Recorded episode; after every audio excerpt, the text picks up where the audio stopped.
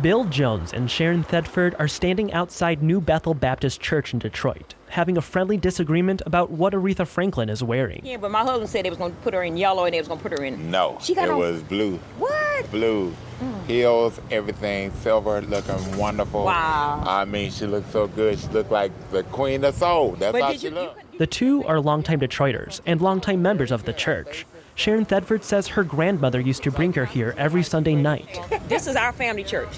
Okay. Okay. We I got baptized here in the 70s. My grandmother was 67 year member here before she passed. New Bethel was the church when Thedford was growing up. She says it would get so full, the church would broadcast its services in the street. Was at a big screen. I, you couldn't get in with so many people, but I was out here then watching it on, on the big screen. Bill Jones didn't always go to New Bethel. He heard about the church and its pastor, Clarence LaVaughn Franklin, on the radio. Jones says he joined the church after seeing Franklin preach. He was a dynamic pastor, singer, plus she sung, and it was just like church, real church, all the time. Well, Lord, uh, it looks like a, a helpless thing. It looks like an unprofitable thing for me to go out and preach to dry bones. Reverend C.L. Franklin was born in Mississippi and spent time preaching around the South in the 1930s before he came to Detroit. When he became pastor of New Bethel in 1946, he brought the African American church tradition of hooping with him. It's a kind of rhythmic and melodic vocal technique used to engage the congregation during sermons like this one.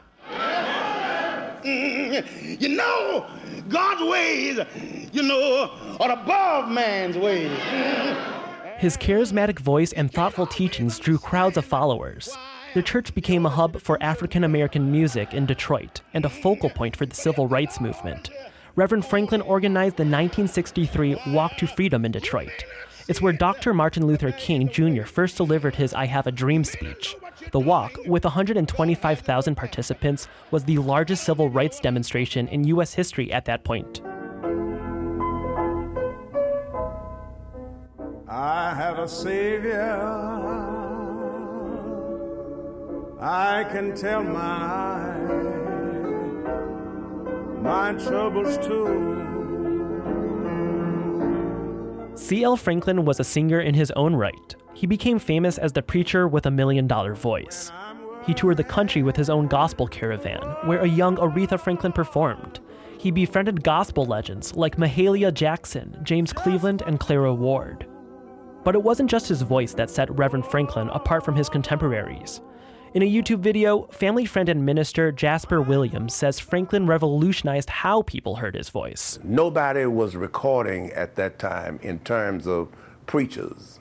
Uh, nobody ever gave it a thought. Even he himself, this is one of those things that God allowed him to stumble into because the man named Battle heard him preach and had started his recording company and just followed him around. In fact, Joe Von Battle, the man who recorded Reverend Franklin's sermons and hymns, was the first to release a recording of Aretha Franklin. Her first recordings were performed within the walls of the New Bethel Baptist Church, later released as the live album Songs of Faith. It was 1956, and Aretha Franklin was just 14 years old.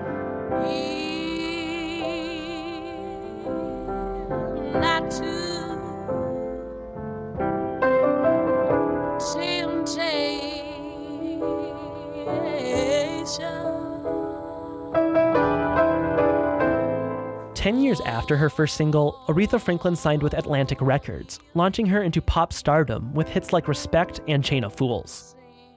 While secular music earned Franklin recognition among a general audience, Franklin's gospel underpinnings earned her just as much acclaim and commercial success. Her seminal gospel album, Amazing Grace, went double platinum in 1972. Aretha Franklin was never too far from New Bethel. She returned to the church to record her 1987 Grammy Award winning album, One Lord, One Faith, One Baptism. The church's neon cross is pictured on the record cover. On holidays, New Bethel became a concert hall where Aretha would headline gospel festivals. On other occasions, New Bethel became a place of mourning when members of the Franklin family passed away. Um, and you move back just a little. When news broke that Aretha Franklin had died, Terry Tarrant rushed from the suburbs to New Bethel. I had my boombox out here, my bowl system. I was playing music, and I bought two pots of roses. And then everybody saw me put the roses down. Then everybody started bringing flowers, and it just started blossoming. Tarrant says he's been coming down to the church every day as Aretha's funeral approaches. He maintains the memorial in between waves of visiting fans. He straightens the signs knocked down by the wind, directs cars on the street, takes pictures of families from out of town. Tarrant says he does it all because he respects Aretha more than any other Detroit artist. Because all of Motown left, she stayed with us. Tarrant says Detroit needs to understand the musical legacy Aretha Franklin left. Just like Graceland have the king of rock, Elvis Presley, the queen of soul stays here. No one gets that. If Aretha Franklin does ever get her own Graceland, it would probably look and feel just like her church. For WDET News, I'm Eli Newman. Cause I got bills to pay.